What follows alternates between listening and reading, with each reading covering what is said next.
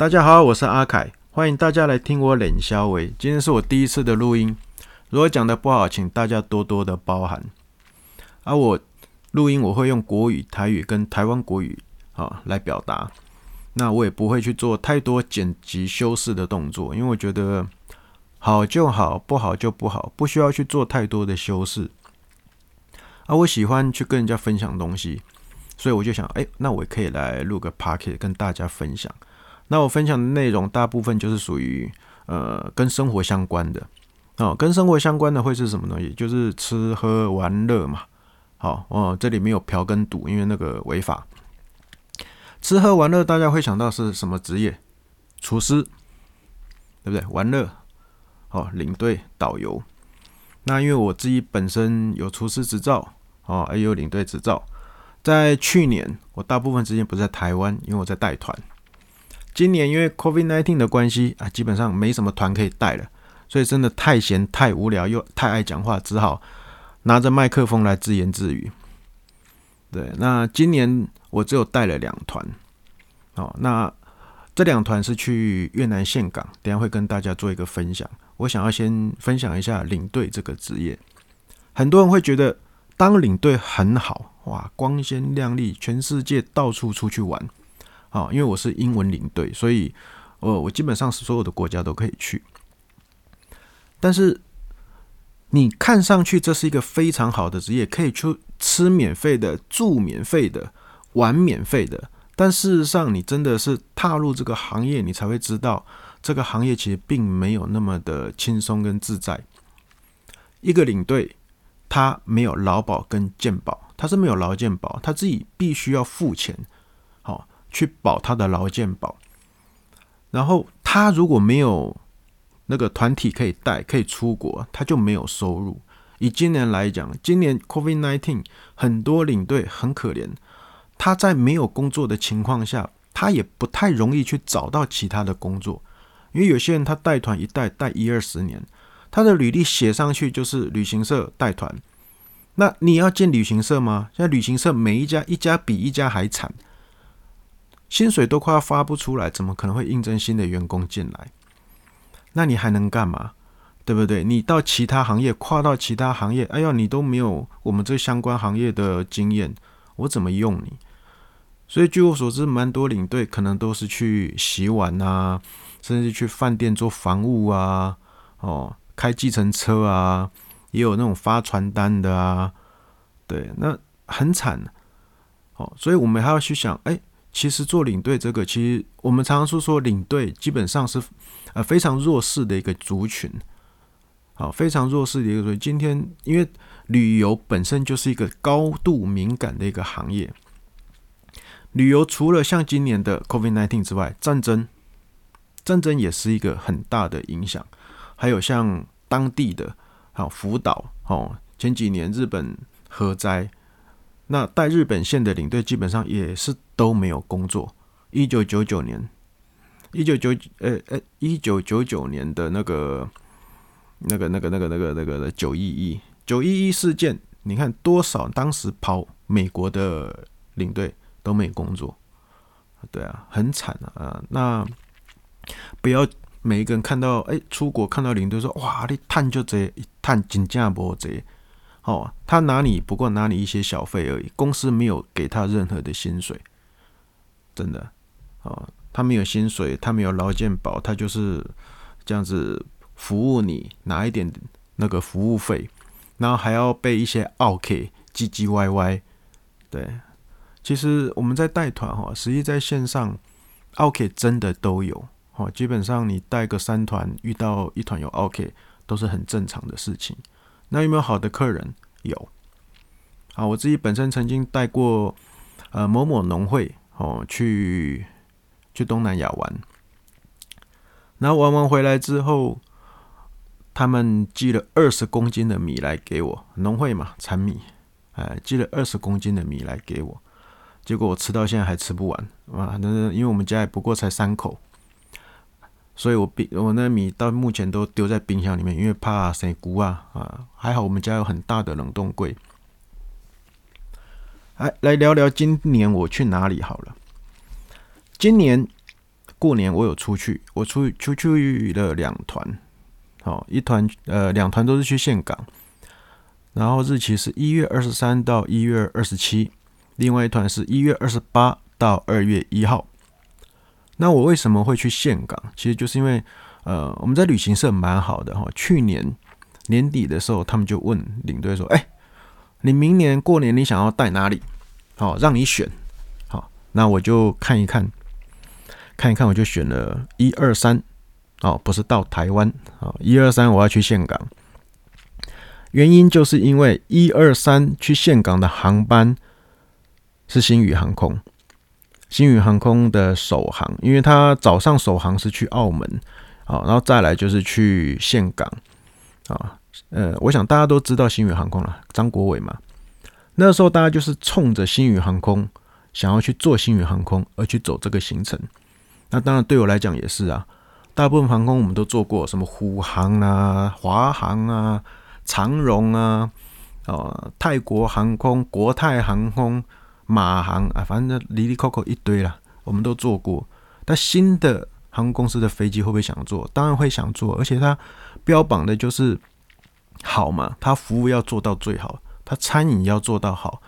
它在所有的座位上都有很大的荧幕，让你去呃享受机上娱乐，所以一定会想说啊，我想要去参加这个行程，我想要去去带这个团，我想要去坐这个飞机。那公司真的是蛮好的哈，就让我如愿带了一月二十三号的首航啊啊，首航当然就有首航礼啊，只是我现在那些首航礼也不知道丢到哪里去啊，因为其实。对于常常在外面跑的领队来讲，拿到是新鲜呐，但是回来之后，你再被冲一下，哎啊！但是对很多不常出国人来讲，可能觉得，哎，这个真的是蛮好的一个纪念。好，可能有些人其实我在带团，我曾遇过哈，到了四十几岁，人生第一次出国，对啊，人生第一次出国，然后我已经不知道飞了多少个地方了。那一月二十三出去之后，一月二十四是除夕，哦，那领队常常不在家，有时候真的还是会想，哎呀，除夕过年要不要在家里陪家人？那我老婆因为是南部人，高雄人，所以他都要自己一个人带着小孩回到高雄。那时候我就会想啊，我如果可以陪着他，有多好哈？要不然真的是很累啦，真的是非常非常的累。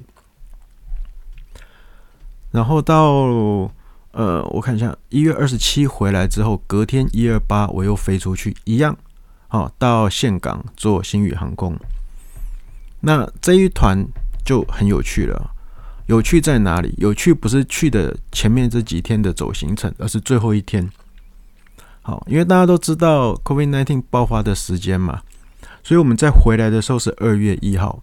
二月一号，我们到了机场柜台排队要 check in 要办手续的时候，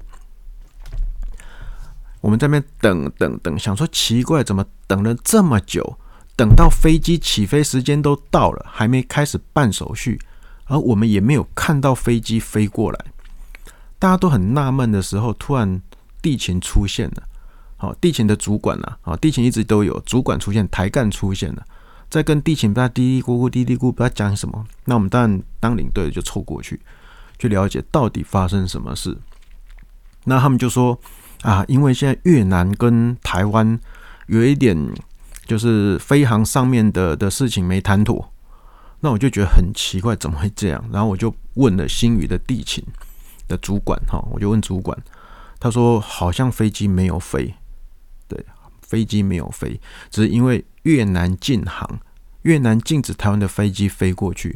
如果大家在过年那段时间有在看新闻，就会知道说，二月一号本来要从台湾起飞的，不管说长荣或者是星宇航空，它飞机跑到滑出去了，又飞回来，又滑回来。好，星宇是滑出去又滑回来，然后呃，长荣是飞出去又飞回来，因为越南不让你入境。当然，我第一时间听到这个消息的时候，我就。打电话到那个胡志明市的那个台北经贸办事处，我就问台那个我们台湾驻驻在那边的官员，我说有这这个事吗？就是越南挡住不让我们飞机飞，结果当地的官员一头雾水，搞不清楚什么状况。他跟我讲啊，张先生不好意思，哎呀，我我过个几分钟再回电话给你，然后跟我确认一下啊，这个这个电话是你的吗？OK，好，那我就等嘛，哦，那边等等等等等，等了约莫十五分钟吧。好，那个我们的官员就回个电话给我啊，张先生不好意思啊，我们确定了，这是越南单方面的禁航。那我就说靠啊，你们是住在这里住在越南的官员，你居然都不知道这件事，会不会太扯啊？真是加凶悍，没拜托诶。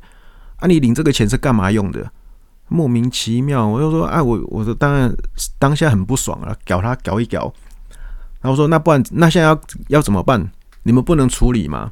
他说啊，我们还在沟通，还在沟通，沟通你个大头，沟通啊，最后也没办法，反正飞机没飞嘛，那能怎么办？安抚我们的团员呢？好，把团团员带到一个地方，因为呃，当天其他的旅行团都带到，我也不知道哪一个楼层，反正就带走了，就在我们那个出境大厅看不到人，全部都带走了。然后我就看一看，不对，妈的，他们下去全部都一群人挤在那个出境那边。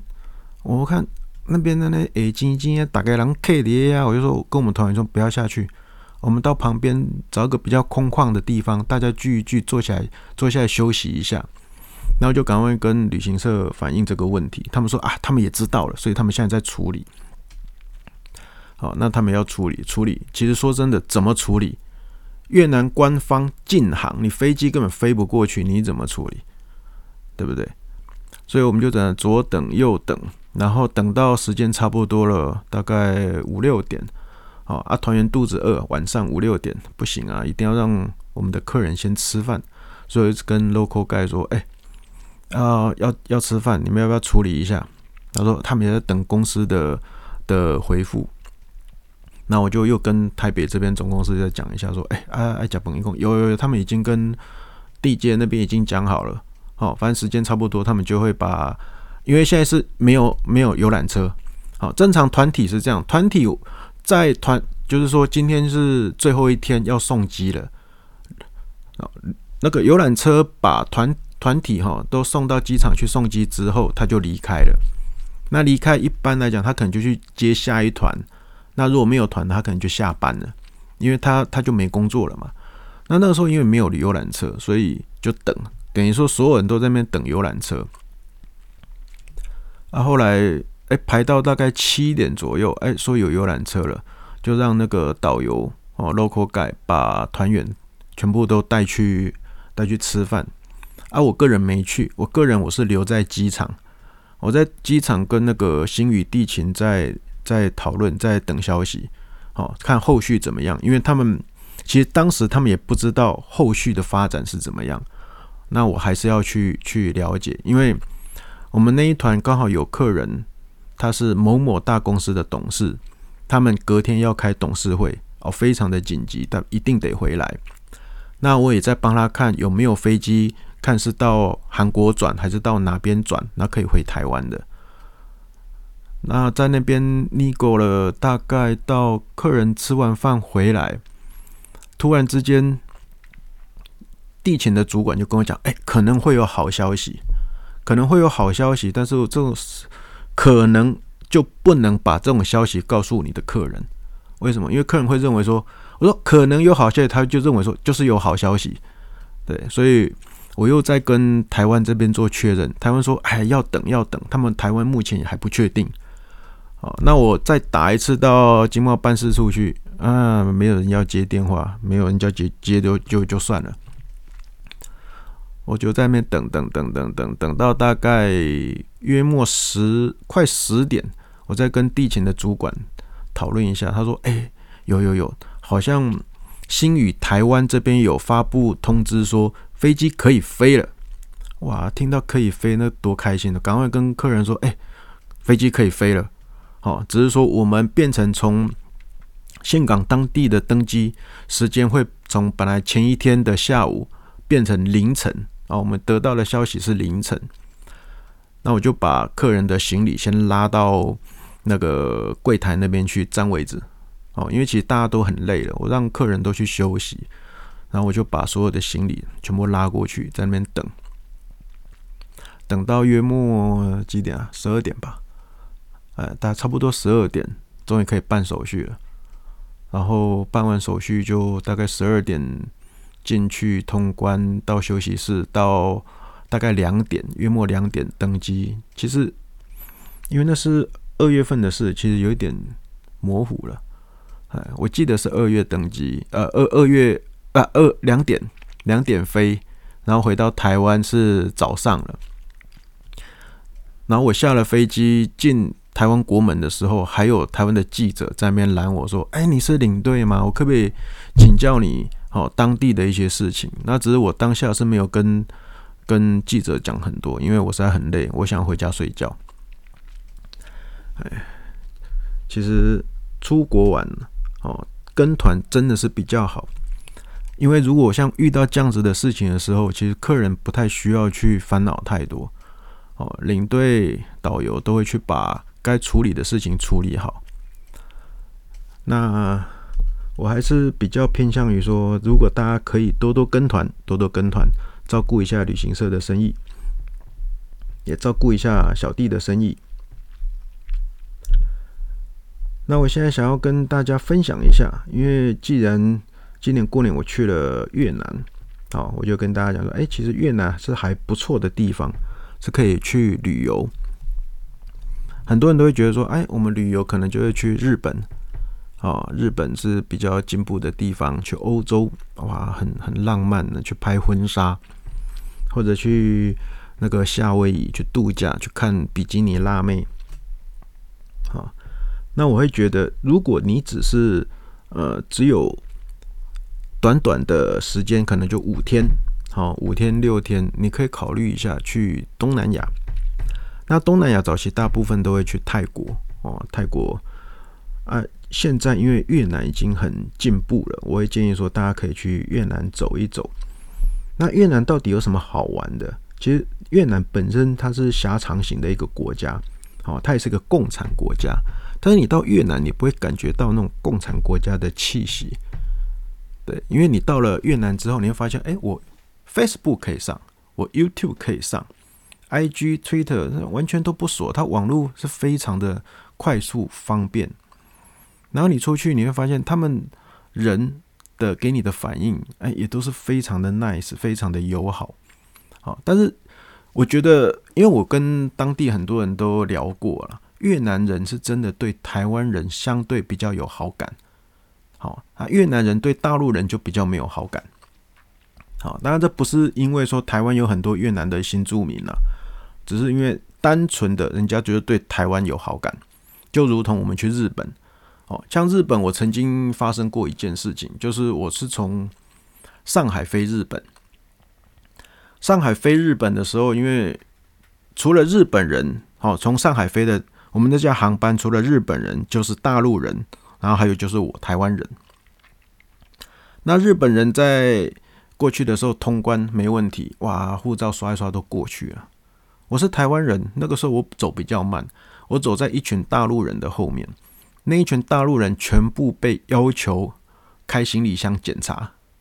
那我拿着护照，我就秀一下说：“我在秀台湾人的。”然后他看一下啊啊，那就不，他就直接让我从旁边过去了，完全不用检查我的行李。然后我出去的时候，我这边小干，我刚才我是台湾人，哎呀，哎，怎么扯到日本？现在讲讲越南哈。那越南大家不要觉得它是一个很落后的国家，其实越南并没有那么的落后。你如果觉得落后，你就去胡志明走一走，对，还其实很发达的，蛮发达的。啊，那。越南的人真的是比较好，比较 nice。很多人会觉得说，哎，越南的治安不好。其实我觉得越南的治安还蛮好的。哦，我有一次去下龙湾啊，带团去下龙湾坐船，坐船的时候我就听到，哎，有一个船家的手机被偷了。哦啊，被偷。当然这个时候，这个这个话讲出来，就是呃，团员也有听到嘛。他说啊，东西被偷了啊，怎么会这样呢？那么治安怎么会这样呢？偷是谁偷的？是不是越南人偷的，还是台湾人偷的？那我心里就在嘀咕：哎，越南的船家，他是越南人，基本上他手机要掉不是很容易吧？对不对？那是当地人呢。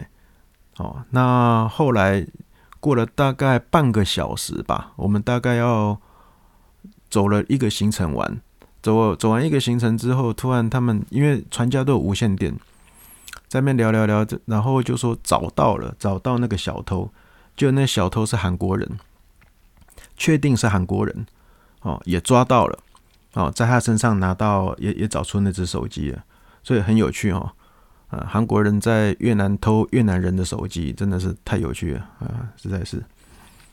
啊，越南的景点有很多哦。北越刚刚讲的啊，北越下龙湾、宁平鹿龙湾、文庙、八亭广场、西湖、镇国寺。中越，中越是比较有文化地区的文文文化的古迹的地方，有顺化啦、启定皇陵哦，越南紫禁城、巴拿山啊、惠安古镇。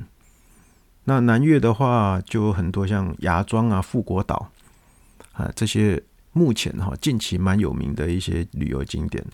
那这些东西大家其实可以上网自己 Google 一下，都会有一些图片、照片，甚至于呃有一些 YouTube 的影片可以看。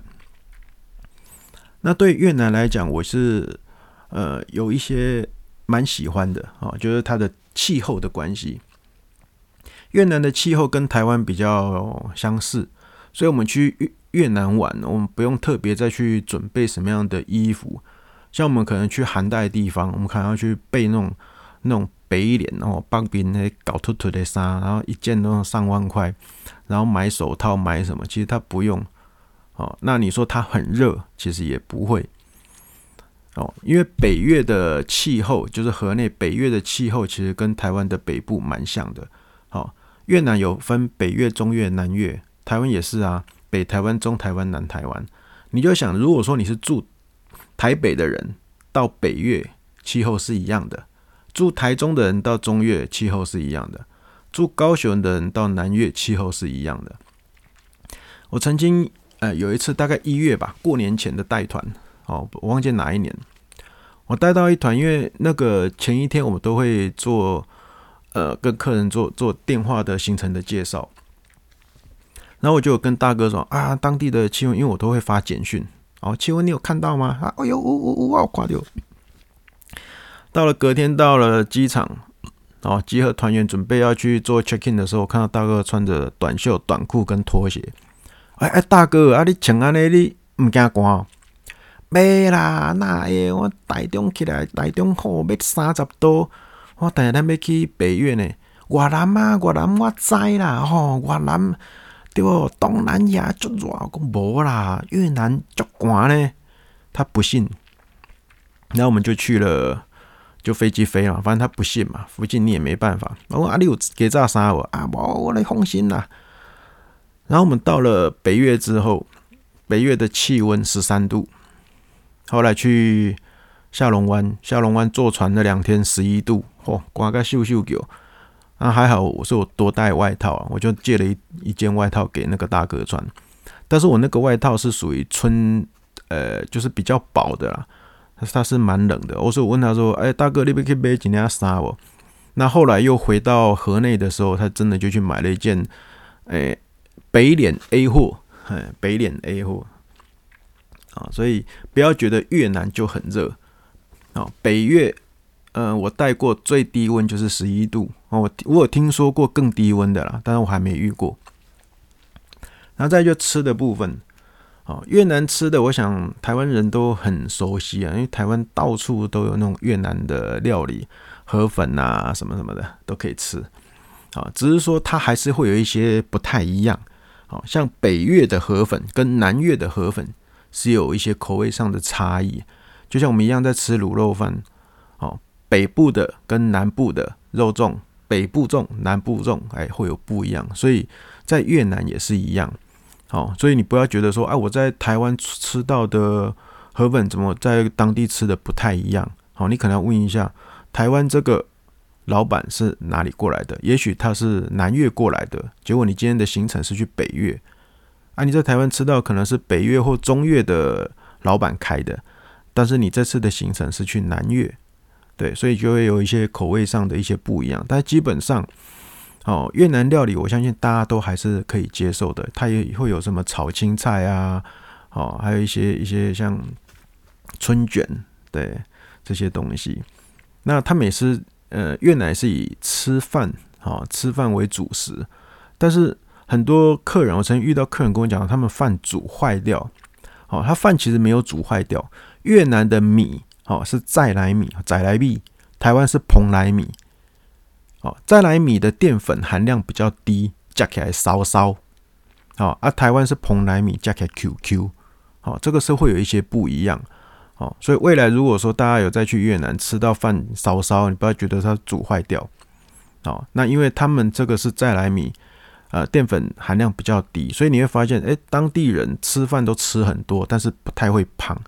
哦。除了他们的工作量，就是因为，呃，他们还是以劳力为主的一个国家，所以他们工作量呃算大，所以劳动力也算大，啊，但除此之外，就是因为他们吃的米的淀粉含量比较低，所以他们比较不会像台湾人那么胖。那还有就是他们早餐喜欢吃河粉，好，早餐吃河粉，那他们河粉他们喜欢加很多的柠檬，好，这些这是很健康的一个饮食啦，我想。我们台湾人可以把它学起来。那越南也有像文化的部分，跟台湾也蛮像的。越南过去也受到呃大陆哦唐代文化的影响，好，就是中华文化的影响了。那后来被法国殖民嘛，好，西方文化的影响，对，然后到后来他开始去恢复他自己的文化，好，越南有所谓的金族文化，那台湾也是一样。台湾早期也是受中华文化的影响，那后来荷兰人、西班牙、西班牙人啊，相继来到台湾，影响了台湾的一些一些我们的思想、我们的生活，然后慢慢的又变成日本人过来了，日据时代又又被日本人影响，那最后台湾光复之后，现在台湾自己的文化自己在在成长，哦，就像不管说是台湾现在有十六个原住民族，哦。呃，他们的文化也是目前国家一直在极力的去去推崇、去发扬，好，不要让这些文化给消失掉。啊，不好意思，我要更正一下哈，刚刚我讲错了，一九九九年是九二一哈，台湾九二一大地震，九一一啊九幺幺是在二零零一年发生的，对，我更正一下。那今天的内容，希望大家会喜欢。那我们就下次见喽，拜拜。